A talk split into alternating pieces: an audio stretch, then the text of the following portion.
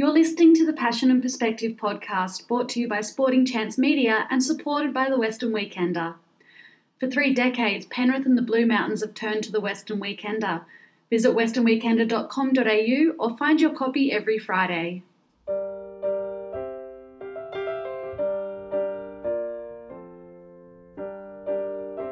Here is your host, Jonathan Robinson Lees.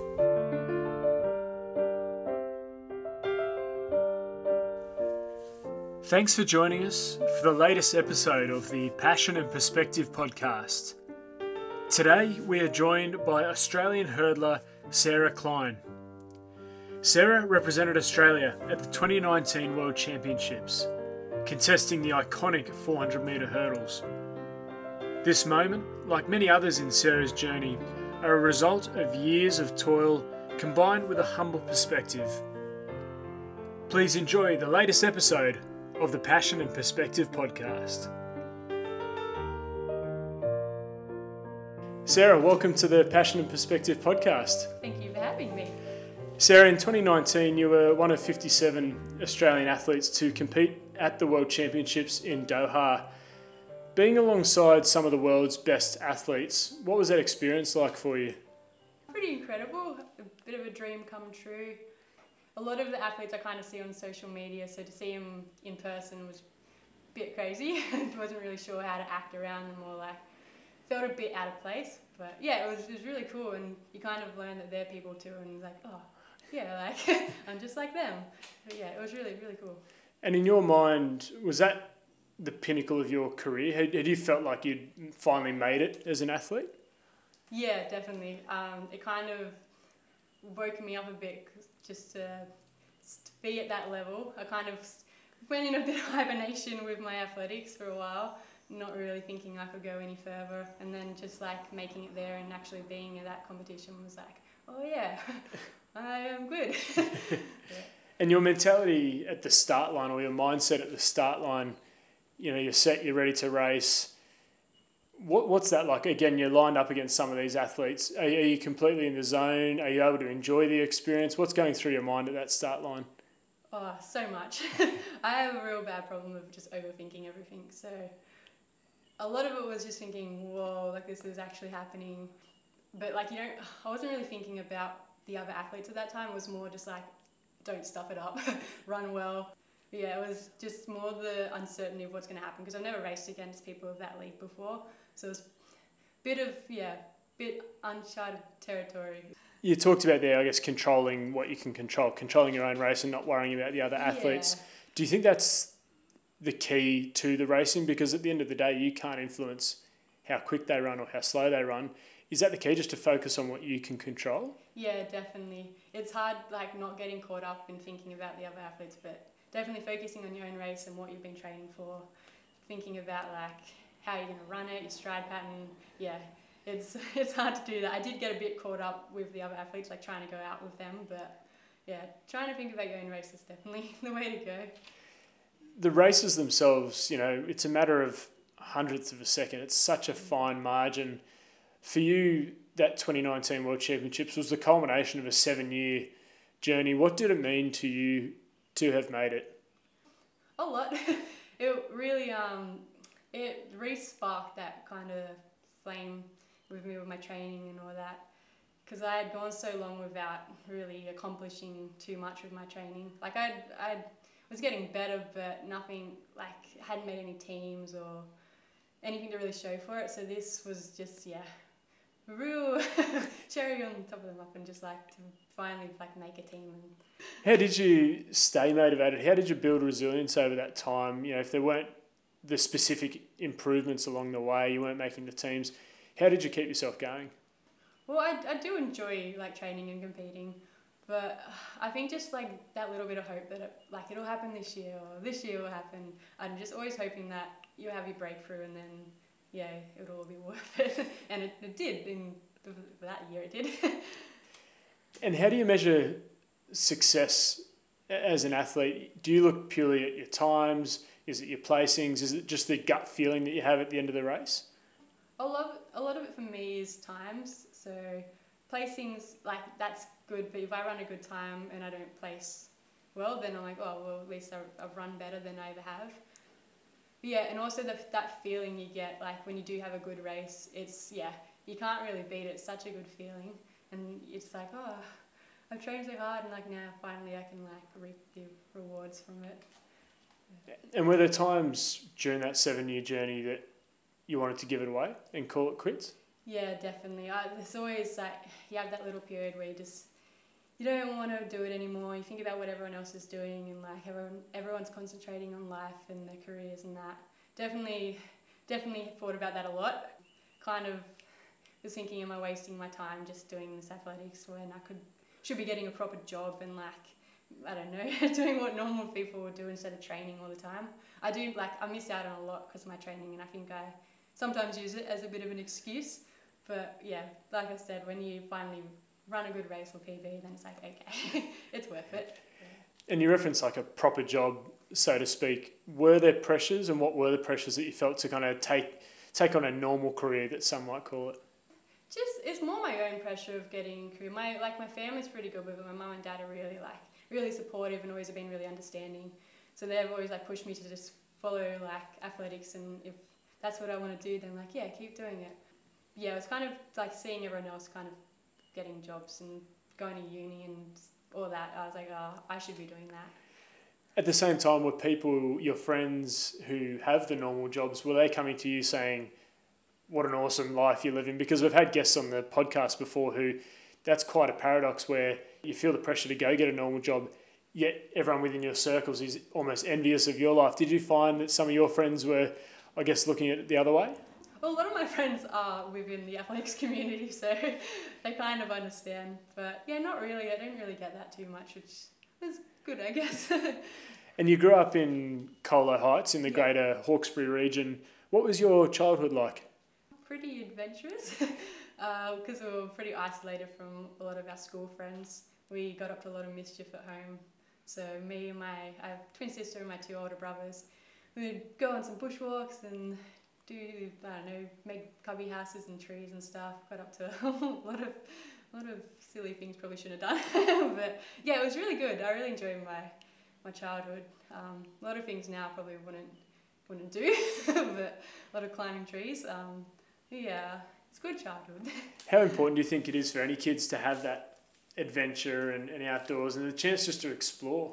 Yeah, I think it's really important. Just these days, like classic on the on the Xbox or all the games they play, not getting out. I feel like it's a missed opportunity getting out and seeing nature and just like actually like I don't know, using your imagination, trying to just I don't know, make up games with your friends and kids. Yeah, I think they're missing out on quite a bit. And what role did your siblings have on your upbringing? Two older brothers and a twin sister you referenced there. was it supportive? Was it competitive? What was the landscape like for you guys? Uh, a bit of both, pretty competitive. My sister's always been like all my all my siblings and family been really supportive, but my sister's probably had the biggest like impact on me. Um, I don't know why I'm getting teary, but she's um, yeah, she's definitely been big help with my running and getting through everything. Do you recall the moment that you uncovered your love for running? Not really. I used to hate doing athletics. Um, we used to do little athletics like with my sister and my siblings, um, my brothers, and we used to try and get out of going to little athletics because we just didn't want to do it.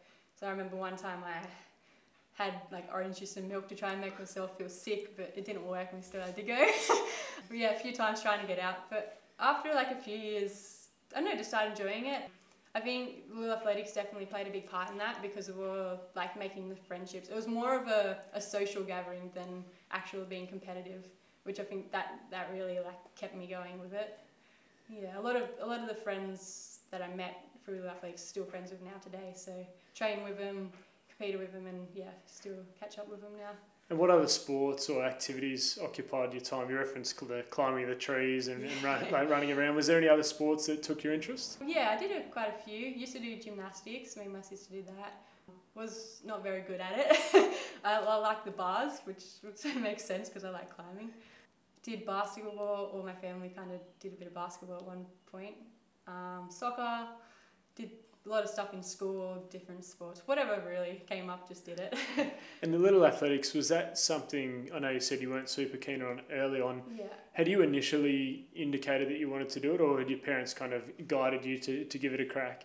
Honestly, I don't really know. I think maybe because my brothers did it, then they just put us all in. So yeah, my brothers didn't keep doing it though. Me and my sister went the longest with it. So I, I don't even know. I think my parents were just like, you know what, you can all do it. Do you consider what might have happened if you hadn't uncovered athletics at the age of eight, little athletics, whether you would have fallen into, into it at some point, or do you think that was a pretty important moment to, to take it on when you did take it on?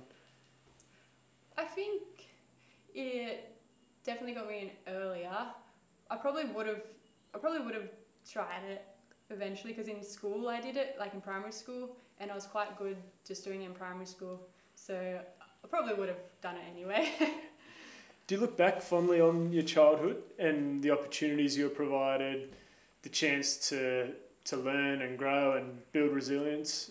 yeah, definitely. Uh, I was given so many like good opportunities as a kid, and just like to be able to try so many different sports. And I had a coach, um, Marilyn Pearson, up at Kurrajong Bilpin, who she trained me and my sister, and she was definitely a big mentor and kept me going, got me into the event I do today. So just having her as a coach, having all the people around me, my parents being so supportive, definitely had a very like good upbringing and yeah, it was just very supportive upbringing. You talked about mentors there. Were there any idols, any athletes, you know, on the national stage or the international stage that you looked up to and said, I want to be like them? yeah, probably like the classics like Sally Pearson, Cathy Freeman. Honestly, I don't remember too much. Like I wasn't a full blown like watching the Olympics. I did watch it, but I don't remember look any memories of being like, oh, I want to be there. It kind of just like as I've gotten older, I'm like, yeah, that's like a goal I want to reach. But as I got older, like my training partners are probably the ones that I looked up to. I trained with a guy called Ian Dewhurst. He's now in Western Australia. Um, yeah, he I always looked up to him quite a lot because we did the same event. Um, yeah, no like set role models that I've had, just random people who have been like, yeah, yeah. And taking on the 400 hurdles, your coach helped kind of guide you to that point. What is it, or why, why do you think you were guided to that event? Um, I was quite good at the sprint hurdles, so I was like a good hurdler, and she was like, "Oh yeah, do the 400 meter hurdles." I used to do high jump, so I'm not sure, yeah, why that ended up happening, but she saw something in me, and I guess she saw it right.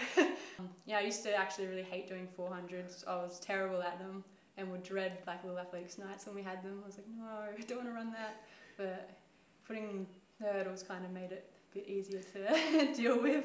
And when your coach suggested you go down that path, did you push back? Did you say, no, I want to try something else? I want to keep my options open? Or was it a matter of just dipping your toe in the water for now? Yeah, I don't think I held back. I think I was like, oh, I mean, I don't like it, but I'll do it. and I think we started off with 200 meter hurdles, so it kind of eased us into the four easier entrance. And through your early teenage years, did well, what were your career aspirations in the world of athletics? Oh, I think just making the international teams and being up there with all the elite athletes. I've always wanted to be like one of those athletes that you go overseas and you compete at all the higher level events and obviously the Olympics. Yeah, I, don't know. You see all the athletes and they travel like pretty much full time competing and training, which is not quite what I do after work, but um, hopefully maybe I'll get there, but we'll see. Do you think it is glorified a little bit for not just athletics, but a lot of sports out there? People kind of see the glitz and the glamour and I guess being famous and the perception of a lot of money. Yet, as you say, there's a lot of there's a lot of grinding that goes on, whether that's working other jobs or sacrificing things. Do you think there is a bit of a misconception about the perks of being a professional athlete? Yeah, definitely in athletics, you don't really get much of a pay in that. You kind of have to work part time or full time whilst training. So, unless you're like overseas in America or one of those higher up countries where they have actual like athletics programs and scholarships and all that for it, you kind of yeah, we don't have it as easy over here. It's a, it's a bit more um, yeah hard going. You got to work, you got to train like in the afternoons after work. yeah. And going to school in the Hawkesbury region, what was the role of education in your upbringing? pretty good. I'm trying to think. I didn't really know what I wanted to do when I was in high school. It's kind of a, I kind of always lent on athletics, so that was my safety net. And I just spent like all of high school trying to work out what I wanted to do. So just took on like all subjects that I could, and hopefully thinking they would show me what I wanted to do. PE was a good one for me. I had some really good teachers in high school, so they they definitely they led me in the right direction with my like schooling and stuff, and kept like my motivation in sport. Um, they were I keep saying supportive, but yeah, in high school a lot of the teachers were really supportive as well. and do you think that's important just to foster for any kid just to have that support to foster what they love rather than being told you have to do this or have you have to do that? It's more about creating a culture, a culture of ambition and exploration. Do, do you think that's crucial for any kid growing up? Oh, definitely. I feel like yeah, you need to cater for like you need to nurture kids and encourage them to do things that they enjoy. I feel like if they get pushed in things that they don't enjoy, it's just yeah, they're just gonna not like it. They're not gonna stick in stick to it for very long. So just giving them support and encouragement for things they actually like, I think that's a really good way to go. And back on the track, do you recall a tipping point of you know what I'm actually better than my local area and there's something in this you know whether it's representative teams state teams yeah. when when was that moment for you uh, I don't think I've ever really thought I was I don't know better than the area yeah I'm pretty bad with my mindset I think I'm still not good enough to be where I am so I, I don't think I've quite got past that, that stage yeah even when I competed well, when I competed at World Champs, yeah, I felt like I was like, oh, I shouldn't be here. Like, I felt like I was very out of place there. So I'm pretty, pretty down to earth with it. Still, still not quite confident with all that. but were your race results proving you know, you're ahead of the pack, and did, did that open up kind of the next stage in the athletics career? Yeah, it did. You definitely you hit a level where you run a certain time, and then people start noticing you, and then you get oh, in juniors I got invited to a hurdle camp where the top hurdles in Australia go and that was like whoa like this is pretty cool uh, like those kind of opportunities and when you get to that level it's like you start being like oh yeah like I'm, I'm okay yeah. and once you move beyond the Kurrajong Bilpin athletics community who were your mentors at that next level who helped guide you through um, so I moved into seniors, so that was with ASICS West Senior Club. And Marilyn Pearson was still my coach then, so up until probably 2014 or 15, I was with Marilyn. So she was like still my mentor, still training with um, Ian then. And then recently, I think it was only, yeah, probably around that time I moved to a new coach, um, Lindsay Watson, who's he's based, based out um, Bankstown Athletics Club, but I, I'm still with my yeah senior club. ASICS West, who are really great as well. Um, probably stay with them forever. Pretty small club, but very community based. But yeah, Lindsay, Lindsay Watson, he's my coach now, and he's my kind of, mm, I guess, mentor at the moment. What were a couple of the key messages that Marilyn passed on? You know, anything really formative that you've hung on to? I think she really just drilled in being confident, like having confidence in myself and believing that like I'm good and I can do it. She, yeah, she was, Maz is great. I still talk to Maz and she's, she's still looking after me, checking in if I'm okay, sending me messages and be like, oh, how'd you pull up after this race? Or are you racing this weekend? But yeah, Maz is such, oh, such a legend, such a beautiful lady. But she's, yeah, just always being really um, supportive and just encouraging and not just being like a coach, like she'll be there as like a friend, kind of like a, almost a parent kind of role model. Yeah. And what are you hoping then to pass on to that next generation? Because you know, year on year, there's going to be more athletes coming through the system. What do you want to pass on to them? I just want them to have fun. Like I feel like there's so much pressure on younger athletes coming up now. Like I do a little bit of coaching with one athlete, and just like some of the some of the parents that they talk, like her her mum talks about from the club, they just sound too full on, and they just try and push their kids to the to do better and eh, like try and beat this person or make this level and it's just I feel like that's not what they should be aiming for. I just want kids to enjoy it while they're young because they have so much more time when they're older to actually be able to like actually focus on it and take it seriously. And like that's when you make friends and you your friends like your lifetime friends could possibly be there in athletics or whatever sport you're doing really.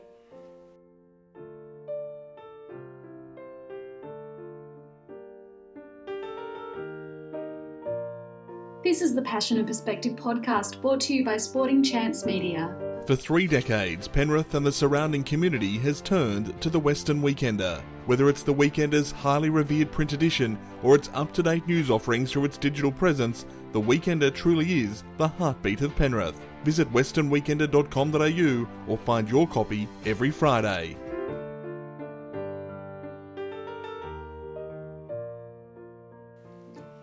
In 2012, you competed in the World Junior Championships. How did that all come to fruition? How did you get to that point? That one was kind of a bit like my world champs one, a little bit out of like the not out of the blue, but a bit of a surprise. It wasn't until the last um, so you have to get two qualifiers for it. I got my first qualifier probably two or three weeks out from our nationals, which was the last chance to get another qualifier. And there was two girls ahead of me, and they already had the qualifier like multiple times. And then our nationals comes around, and some I don't know what happened. I just ran really well, ran a massive PB, almost a two second PB, and I won it. And I was just like, oh damn, like that's happening. So I got on the team, and yeah, that was that was amazing. That I think if I hadn't have made that team, maybe I wouldn't have stuck around with the sport. That kind of because that was my last junior kind of international meet I could have made. So making that was like, oh, this is like this is what I want to do. I want to keep trying to make these kind of teams. Um, but yeah, that was a really good experience for me at that age. Two seconds off the PBs and massive, massive effort. What changed? Was it a mindset? Had you grown, you know, in terms of how you approached the race? What do you think triggered that change? Um, honestly, I'm not sure. I don't know if I just was peaking at the right time. So like, training obviously like peaked at the right time, and I just ran well on that day. I remember being really, really nervous for that race. I got to the track and I just wanted to cry. Had a Milo, maybe that helped me that morning. yeah, uh, I think it was Ian actually. He said to me at training a couple of weeks before, um, he was like, anything can happen in the race. Like you just you just don't know. Like the best person who everyone thinks is going to win could fall, or like they might have an off day. And I'm like, yeah, anything can happen. So I think maybe that was in my head as well a bit. But yeah, a few little things. and are you a nervous racer normally, or are you extra nervous that day? Oh, that was probably one of my extra nervous days. I'm usually pretty nervous, but yeah, that was definitely a that was a very nervous day.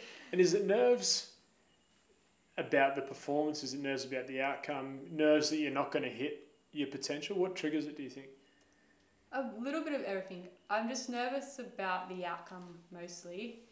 That I'm gonna just stuff something up and then it's not gonna go the way I've imagined it, or just not knowing what's gonna happen kind of freaks me out. I need to I need to know, but obviously can't predict the future. So. And do you employ strategies from a mental side to to stay in the moment and not get too far ahead of yourself? Yeah, like recent recent years, I've been trying to do a bit more visualization before races. So trying to like, it was a bit weird. I'll lay in bed the night before and kind of just like run through the steps in my head. So I'll be like kicking my foot, jolting a little bit, trying to like practice my 15 steps and then hurdle and yeah, I think that has helped. Just trying to imagine how it's going to go, and then hopefully that will happen then on the day. Try not to think about the outcome too much, just focusing on one step at a time. So just coming out of blocks and then first hurdle and then after that, so on. you spoke about the 15 steps there, and speaking as someone who is in, in athletics, is it is it that plan to a T that you know how many strides you need to get before each hurdle? Yeah, so usually I'll do a certain amount of steps to each hurdle. Um, so I'll do like right leg to the first hurdle, and then I'll try and hit 15 steps between each hurdle up until a point, and then kind of put in an extra step after that. So it's, it's a bit frustrating sometimes trying to keep that um, stride pattern for the whole race, but uh, it's what I train for, I guess. Coming back from the World Junior Championships in 2012, What changes did you feel locally? Locally, did you feel like maybe you had a target on your head as an athlete? Were there other races working hard to try try beat you each time? No, it was mainly my, like just self pressure. Like when I came back, I was like, oh, like I competed at this comp. Like people are gonna think I'm like expect things of me now. They're gonna expect me to run well. So like I remember my first comp back, I was probably more nervous than I was when I ran at World Juniors, just because I was like, oh, what if I don't run well? And people were like, oh, I thought she was good. But no one, like no one else, really put pressure on me. It was just, yeah, I kind of get in my own head a bit. How hard is it, Sarah, to not tie your identity and your self worth to your performances? Because you hear a lot of athletes, a lot of creatives as well, who let themselves be dictated by how they perform in whatever their field is. How hard is it to separate what you do on the track to who you are as a person? Uh, it's it's tough sometimes. So like when you don't perform well, it is tough. It's hard to walk away from that and be like, okay, it's just a race. Like back to reality, kind of now. I do dwell a bit on bad races, but I think having having like family and like my partner as well, they kind of snap you out of it a bit and bring you back down to earth. and are there other hobbies outside your racing these days that, that you do deliberately to, I guess, separate yourself from that? Well, I like I do PT for work, so that kind of that takes my mind off training and stuff a bit. I I don't know. I I go through phases of getting into things and then I kind of get bored of it or I just stop doing it. So I went through a phase of like trying to learn the piano and then I was like, okay, not very good. I'll stop that now. I enjoy like I'll keep like I'll st- always be like a climber at heart. So I always every now and then go and climb something or on the monkey bars at the gym. I enjoy doing that. Like last oh, when I actually world champs year, I was really getting into just like mucking around the monkey bars at the gym and just that I think that actually really played a big part in how well I went that season because it distracted me a lot. So I wasn't always thinking about training. It sounds silly, but it gave my mind a break from thinking about my proper training. And I was like, oh, I'm going to go muck around on these bars I have nothing to do with athletics. and is that something you try to keep in your training to date? Is something just something a bit different to, to keep it fresh? I actually haven't done it too much lately, but it's, I should I should do that. I'm trying to think what I've lately because I've been trying to do personal training a lot more now. So it's been personal training, napping, and training. So not not too much hobbying at the moment. Your time traveling overseas for competition outside of athletics, what has that taught you as a person? How do you think you've developed by being exposed to, to different areas and different cultures? Oh, it's, it's shown me definitely how different it is because you kind of get caught up in because I haven't traveled too much, so going overseas is like oh my god, like this is so different. Especially Doha, going for world champs, going there and seeing just like how different the culture is and how like women aren't allowed to go out in public like by themselves and how, how, how differently they dress. Was definitely an eye opener. It's cool. It's cool to see different cultures and how everything works, or even just like the climate. Doha was very very humid. So that was that was nice. it wasn't. and if you had the ability to connect with other athletes on a regular basis from around the world? Uh, not really. I don't think I've had too much enough experience overseas competing to be able to form kind of relationships with like athletes from other countries. I don't like in Australia. I have a lot of good friends with people from different states. So a lot of my um, closest friends are from actually World Juniors. So I have a really good friend in um, Western Australia who I am in touch with still, and a girl in South Australia. But it's our event, 400 hurdles. Everyone gets along really well, which is great. Like all the girls, like different states, we're all good friends, and whenever we get to do comps, we're like, yay, we get to see each other. So that's yeah, that's really cool. What's that like though when you get to the start line and it's great catching up with your friends, but at the end of the day, you, you do want to beat them in the race. How do you flick the switch in, into competitive mode? Oh, I feel like once you start warming up, it's that everyone kind of they know that's like time to start focusing on the race. So they're not, yeah, they kind of keep themselves. And on the start line, you, yeah, every now and then I forget, and I'll be like, "Oh, good luck." I'm like, "Oh, that's more like a high school kind of primary school thing you say it." But I, I still every now and then do it, just say it. But yeah, I, I think it's it's easy to kind of click off. Like I race with my training partner as well, so like we obviously want to be like good luck and like every now and then we'll do like a fist bump before the race. But once you're on like behind the blocks, it's like okay. and over the years, how have you balanced the love for racing and the enjoyment of racing with performance. You could walk away from a race being like, that was so much fun, I really enjoyed myself, but my performance wasn't there. Yeah. How much of a balance is that for you? Uh, honestly, with four hurdles, it's not too enjoyable. Most races, when you walk off the track, you're like, oh, that was not fun. So when you do run well, it's kind of like that's the only time I enjoy it. Um, but oh, I have had like 2019. A lot of my races I did enjoy, and that probably contributed to like why I had a, such a good season.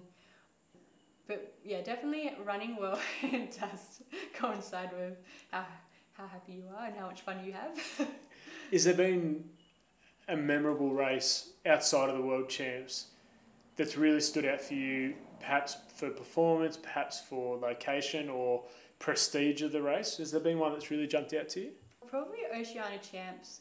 So we had Oceania Champs before before Doha. It was in I think June or July. Um, so you had to qualify. It was after our nationals and kind of in between like an awkward time. Usually it's it's a lower level kind of comp, but for this one it was a good opportunity to earn points for say like Olympics or to get into Doha. So that was we got to wear the Australian uniform and it was really cool. It was against like yeah Oceania kind of like New Zealand and other countries. That one was probably that's probably my favorite race actually. That is my favorite race out of all. Um, I just just had a really good competition, ran really well. wasn't like I was nervous, but wasn't overly nervous, which was weird for me because it was like I knew if I ran well, I could potentially qualify for world champs. So there was a little bit of pressure there, but I just wasn't really thinking about it. It kind of just happened, and I remember running in the heats, and I was like, oh, like that, like that just felt really good. Like I'd never run on the track before, so usually that kind of makes me a bit like anxious if I haven't run on it before. I remember I wore the briefs. I never run in briefs when I do hurdles, so I was like, oh, I feel so free running in the back straight. And then yeah, the final came around and just uh, don't know, just I hit the hurdle first with my wrong leg, so did all of the back straight with my wrong leg hurdling, and then somehow that probably that worked for me. And I came home and I was like, oh, I'm gonna get tired now, and then the girls were gonna start pulling away. I'm like, oh, they're not pulling away. I'm like, oh, I might actually like being for a shot here, and yeah. I'd ended up coming through with the win, doing a, like a big, oh, little PB, but it was just off the World Champs qualifier, so 0.07, which is not much at all. it was pretty frustrating, but like, yeah, that, that race was definitely by far my favourite. What's going through your mind as you say, you're coming down the back straight there, you've run you know, 250, 300 metres to that point. What goes through your, your head? Is it purely tactics and strategy, or is there an element of flow and freedom that goes through your mind? Usually the back straight is a little bit more free, so you kind of just kind of just go with it.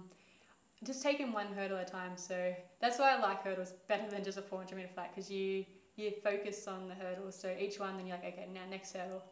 Then when you get to the bend, it's kind of like then a bit more mentally. You're like, okay, I'm in pain, but keep going.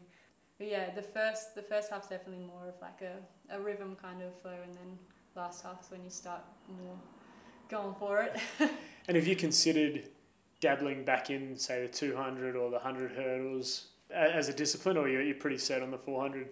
I think I'm pretty certain the 400 hurdles, but I have I have considered doing the sprint hurdles. I just don't think I have the speed for it. yeah, I haven't quite got the speed for like 200 sprint hurdles. I wish I could do it, but yeah, I gotta be really realistic.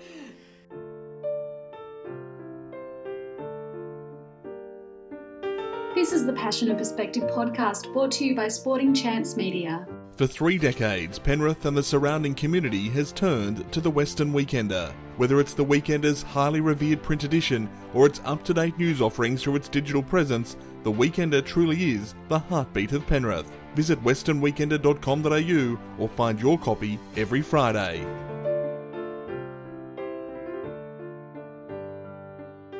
You said to me prior to our chat that accomplishing something after all the hard work, the pain, and the tears is a pretty great feeling. What advice would you have for other athletes who are in the midst of a hiatus or the performances just aren't at the level that they want? What would you pass on to them? Just that when you're trying to reach a goal, it's not always just up. You're like you're not going to get there just like straight away. It's a lot of downhill and then you're coming up. that's what I struggled to realize. I was like, oh, like I'm training all the time. I should be seeing results all the time, but it's not the way. You got to you've just got to keep going and then eventually it's going to happen. And consistency as well. If you're really consistent with your training and recovery not putting that pressure on. I think when you put pressure and you're stressing as well you're just not going to not going to see the results you want to see. So i think just try and enjoy the process and just be really consistent. You hear that phrase a lot the trust the process in sporting teams and athletes about you know it'll almost look after itself. If you do what you can do the rest will look after itself is it easy to deter from that at time to time? Like, do you think, oh, I just want to fast track this, or I just want that to improve quicker? Like, how hard is it to stay disciplined? Uh, it's pretty hard. Like, even like last year when I went in, because coming off World Champs, I was like, yeah, I want to run really well. Like, after World Champs, I was pumped. And just like got into the off season too soon and tried to like start running fast when I shouldn't have been running at that intensity. So you really got you got to take your time, do the right like steps to get done through the right training and and you if you follow it then you should hopefully see the results you want. What is the next goal for you, Sarah, in your career? The World Champs in 2019 is a massive, massive milestone. What, what do you see as the next big milestone for you? Um, definitely Olympics, hopefully, if it goes ahead. So last year I was kind of on the right track to hopefully qualifying, and then obviously got postponed um, till this year. So that's yeah my goal at the moment, getting in some good races and hopefully getting a spot on the team. Um, after that, uh, maybe making another world champs team or just really want to start running more consistently and being being up there with the more elite athletes. So at the moment my PB is 50, oh, what's my PB? 5607. So to be able to run in 55s consistently would be really good. That would hopefully get me in some like Diamond League, so like international races. Yeah, just just running better times. 5607, is that ingrained in your mind every time yeah. you're at the track? yeah, certainly is. I just I just want to beat it. but hopefully, yeah, hopefully the end of this season I'll get it all earlier. Would be nice. Speaking on behalf of athletes around the world, how much of a gut punch was it having the Olympics postponed to 2021 and then you know, a bit of speculation that again it could be moved? How hard is that given that you kind of prepare, you build up for these moments? What have you done to, to kind of counteract that? Yeah, it was pretty um, pretty terrible getting postponed. Like we saw it coming for a while, and then just just how long they delayed just making a decision made it harder because we were still training. We're like, what are we training for?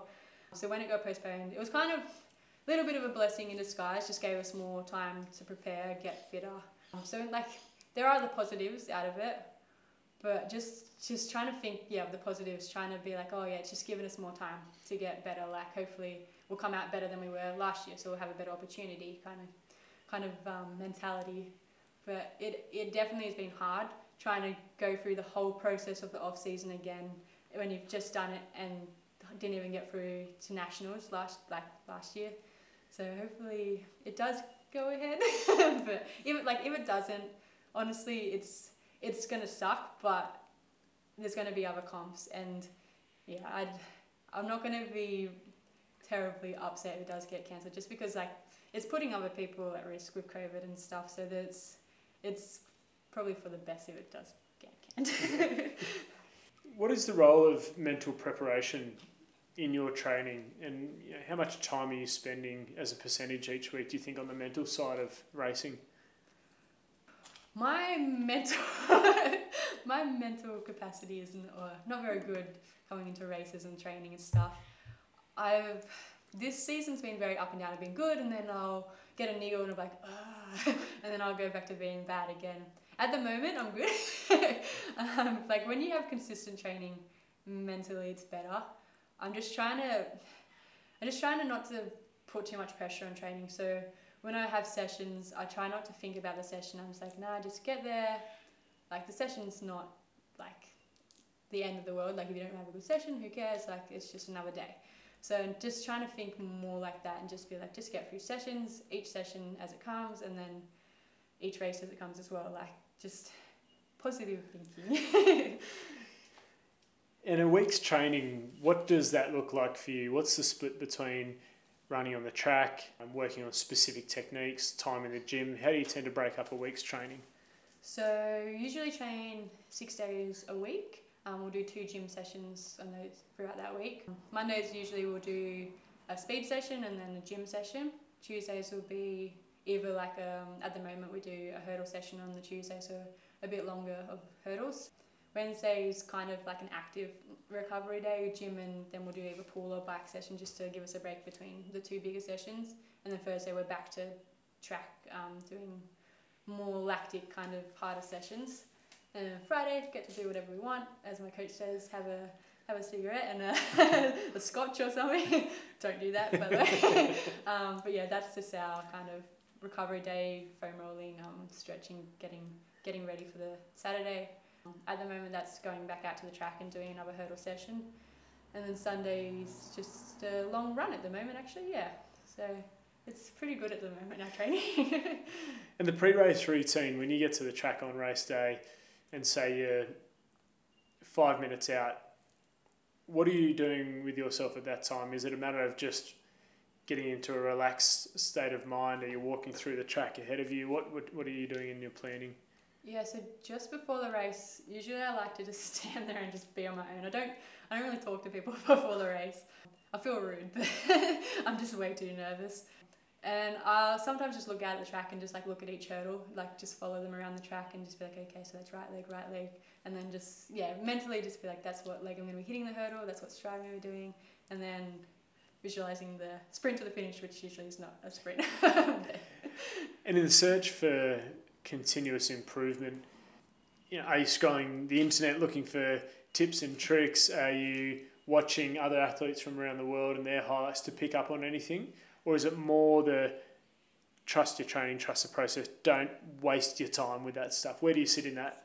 I every now and then I do get caught up trying to look at because on like social media you see international athletes doing these certain workouts and like oh what's that so I do get caught up in that a little bit but not too much because like I know my training's seen results before, so obviously it's it's doing the right thing. Sometimes I'll sit down with my coach and we'll just discuss different um, options or different things we could be doing in training. But usually just just trusting what we're doing.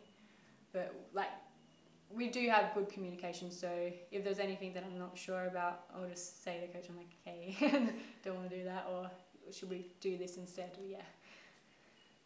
Your work as a personal trainer, as you alluded to, what are you trying to pass on to, to people that you do train? I just want to, I just want people to look at having like a healthy lifestyle.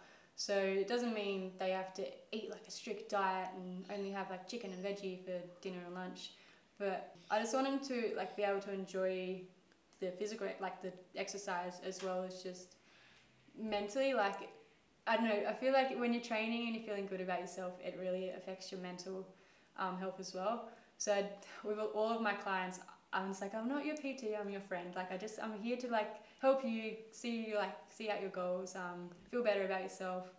So that's yeah, that's my main goal. Just letting them, hoping they're enjoying it, feel better about themselves. I don't yeah, no like strict like diets or you have to have this, see this result, lose this weight. Yeah, it's just just enjoying it and seeing that exercise is not like it's not a painful thing. You don't have to dread it.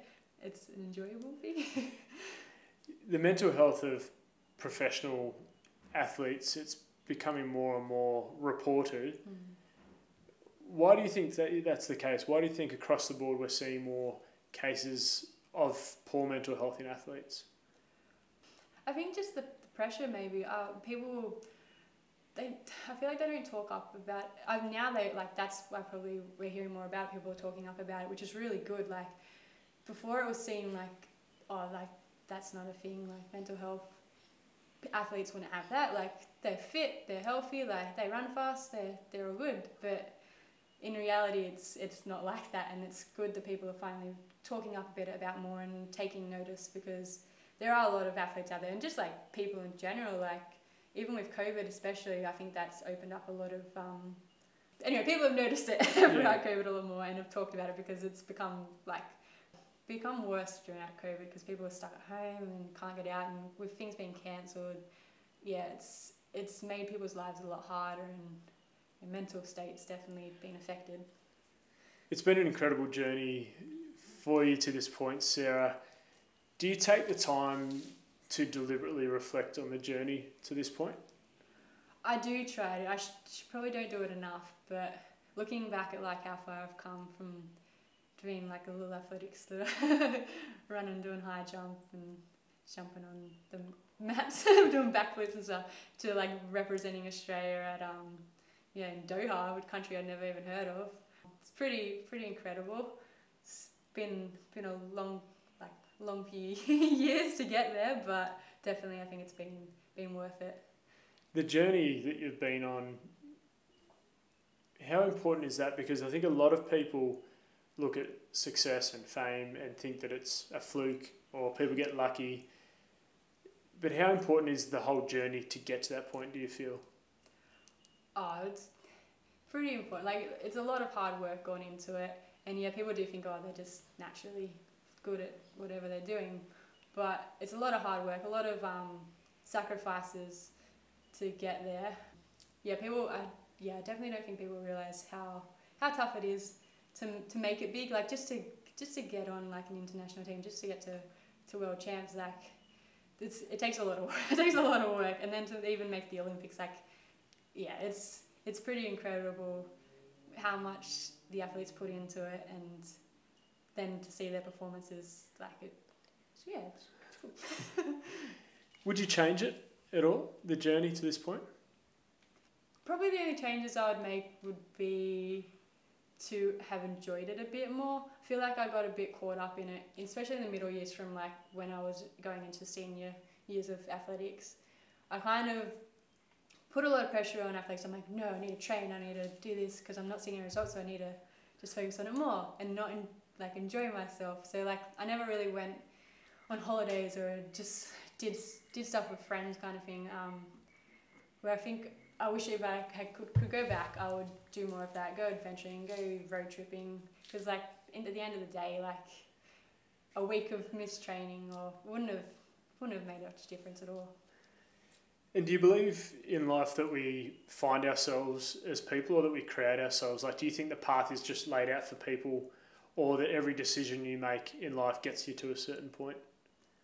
Um, I think a little bit of like it's meant to be, and then a bit of like you make you make it happen. So definitely like the decisions you make, either they're put in front of you, so because they're meant to happen, and then if you choose to take it, then that's where you're supposed to go. yeah, I think the decisions you make definitely that's that's where you're gonna end up. I don't know. Are there moments over the years that you look back on as, for a cliche, fork in the road moments? Like, had you made a different decision, you might not be where you are now? Um, yeah, so when I left high school, I was going to go to uni, but I decided not to just because it was a lot of travel and I didn't want to do that. But I, I literally only made a decision. I was like, oh, I'm going to do sport and exercise science just because, just because, just to choose a subject. But I'm glad in a way I didn't do that because I would have done it and I probably, it's not like I'm doing personal training now, but it's, a bit, it's not the same thing. I feel like if I'd done it, it would just would have just been just to say I've gone to uni and like everyone else is going to uni, so I'm like, I feel like I have to. So I'm glad I didn't do that and I stuck to what I was doing. Maybe if I'd studied something else, if I'd known what I wanted to do earlier, then I probably could have gotten into it a bit earlier. But me and my sister did our personal training course. Oh, a couple, I don't know, it was just out of high school, a couple of years out of high school, but I did it, I kind of copied my sister. if she does something, I'm like, yeah, that's a good idea, I'm going to do it too. Also, really bad with decisions. So if she makes it makes a decision, I'm like, yeah, that's my decision also. So I did the personal training course with her, of course. and I think following her in that was a good good choice. So she um, went really well with her PT, um, kind of built up her own business, and I was still kind of working at. I was working at Fairfax Media, just a paper factory, and I think I was a bit afraid of leaving there and kind of jumping into the unknown, like taking up something new. So she left there and went into PT and then went really well, started her own business, built by client. She got lots of clients and now she's doing amazing with it. And I think it was end of last year I quit my job. I was like, nah, that's it. I'm just gonna quit. I don't know what I'm gonna do, but maybe I'll do PT. um, and then started, yeah, doing some PT. Had to just like message people like, hey, do you want to train? just to get a start. Started training some people, and then my sister's been great with that. She, because she has so many clients, she's just like, look, if I get anyone that wants a PT, I'll put them onto you. So now she gets any calls, she's like, hey, do you want to train this person? They're like, yep, sure do. Same with the gym. They um, have people coming in looking for PTs, so they're really good in that. Matt Hamilton, he'll be like, oh, yep, Sarah's a PT or Kirsty's a PT, go to one of them. Um, but yeah, working at getting following her into PT and then going to that gym last round. Such a good gym. Yeah, definitely following following those decisions was very good. the jump into the unknown, leaving your job to go into PT. Was there a sense of energy that came with that, the with the risk? Yeah, uh, I was just so nervous that I wasn't going to be good at it. People weren't going to like me. Like, just with training people, you you just worried that well, I I worried that they're not going to like either your personality or the training that they're doing. So I was just worried I wasn't going to do well with it, and then I wasn't going to enjoy it because like people weren't liking the training. But luckily, it, it worked out well, and like I've got really good clients at the moment, and everyone loves it. So I, I love it at the moment. I'm really enjoying PT, and it's just so rewarding. So definitely happy with that decision and that fear. I think just jumping in and doing it, it's it's good. You just got to do that sometimes, and it it'll work out or it won't work out. Like you got to try to find out. With one eye on the Olympics coming up, what do the next six months or so have in store for you? So we've just started our kind of season of racing. We've got a few permit meet races, which are you you get points at them. So if you based on time, placing, um, and the level of the meet, so they're all graded. So it's like grade, uh, what are they? Like a C, grade D, and grade E, so on kind of meets. Um, they kind of establish like what how many points you're going to get. So few of those meets coming up. Had our first one, oh gosh, last weekend or the week before. On a Tuesday, I had to go to Melbourne, which was a very interesting trip. Last minute, decided the Saturday before that I was going. So Saturday, flew out Monday, raced on Tuesday, came back. So that was I was the first one to get points. So that was good choice going there. And then, yeah, got a race next Friday on camp in Canberra. Um, then another one in Canberra, few more races, and then our nationals is in Sydney. So that's in um, oh, I think it's early March. no, early April. Sorry, I should know this, but yeah, it's coming around soon. how do people, Sarah, follow your progress? You know, it's a very exciting year for you. But also, how do they get in touch? You know, whether it's about PT or to hear more about your racing, what's the best way to get in touch? Um, so I'm on Facebook, just Sarah Klein, no H, um, and also Instagram, Sarah Klein ninety four. Also, with my sister has the PT page under Built by Klein, so that's also on Instagram and Facebook. Um, so any any of those are good. Sarah, thank you so much for an inspiring and honest conversation. Wishing you all the best for a very exciting 2021. Thank you so much, and thanks for having me.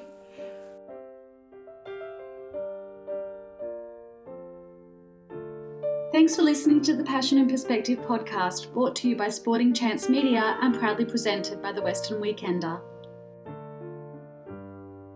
For more unique and inspiring stories from the Blue Mountains and Penrith region, check out other episodes of the Passion and Perspective podcast. You can also listen to the latest series from Sporting Chance Media, Adventure Shorts, where we chat with local guests from the world of the great outdoors and hear some of their most memorable adventures. Search for Adventure Shorts on Spotify or wherever you get your podcast.